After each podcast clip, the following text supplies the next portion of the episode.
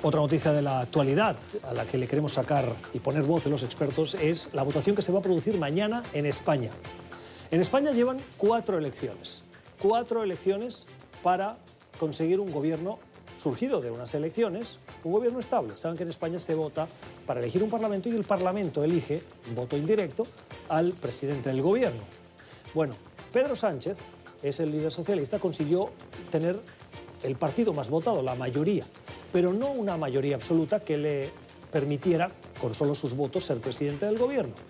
¿Qué ha pasado en las últimas horas? En España se ha producido un debate que ha dado como resultado una primera votación de ese proceso de investidura que ha perdido Pedro Sánchez. ¿Por qué? Porque en esa primera ronda de votación no ha conseguido la mayoría absoluta. Hasta aquí todo normal y esperable porque los resultados de las elecciones han dado un resultado, una proporcionalidad similar en cada una de ellas. Pero parece ser que Pedro Sánchez ha negociado con los diversos, son muchos actores, y ha conseguido abstenciones y votos a favor de los partidos minoritarios y de los aliados, Podemos. Y eso parece que le garantizaría mañana el conseguir el resultado de eh, la mayoría simple, es decir, tener más votos a favor de los votos en contra o las abstenciones y por lo tanto conseguir ser investido presidente del gobierno. A la cuarta, en este caso, parece que iría la vencida. Vamos a buscar el análisis con el profesor de eh, Ciencia Política de la Universidad de Barcelona, el señor Xavier Arbós. Señor Arbós, gracias por estar con nosotros, bienvenidos. Em, ahora Pedro Sánchez, hemos visto que no ha obtenido la mayoría absoluta, pero eh, han tenido que pasar varias elecciones con resultados similares. ¿Por qué ahora siendo similares a los de las elecciones anteriores, parece que sí Pedro Sánchez podría conseguir ser investido presidente del gobierno. Buenas noches eh, y gracias por su invitación. Eh, Pedro Sánchez puede obtener eh, aparentemente la investidura mañana porque ha conseguido acuerdos que le dan el número de votos suficientes como para poder ser investido.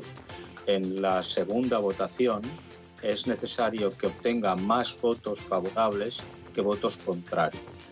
Y eso no ocurrió en las anteriores elecciones, digamos que frustradas, las que se el mes de Pero esta vez parece que tiene los votos necesarios.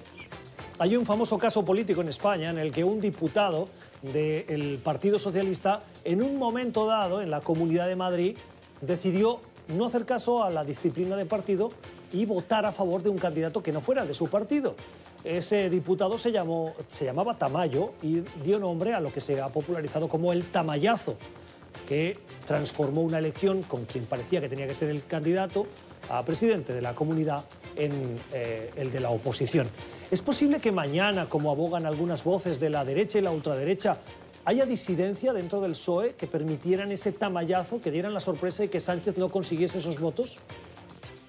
harían falta casualidades y quizá, pero esto es menos probable, lo que en España se conoce como el tamayazo, es lo que aparentemente supuso el soborno de un diputado regional en la Asamblea de Madrid. En estos momentos la mayoría eh, potencial de Pedro Sánchez es de dos votos más favorables que contrarios. Y luego estarían las abstenciones, que en este caso jugarían a favor de permitir la investidura de Sánchez. Eh, no hay ninguna señal que lleve a pensar que se va a producir una deserción más o menos incentivada de los votos ya comprometidos para Pedro Sánchez. En último caso, lo que podría ser es una probabilidad remota pero probabilidad es que alguna casualidad desgraciada para Sánchez impidiera que alguno de los diputados pudiera mm, estar presente en la votación.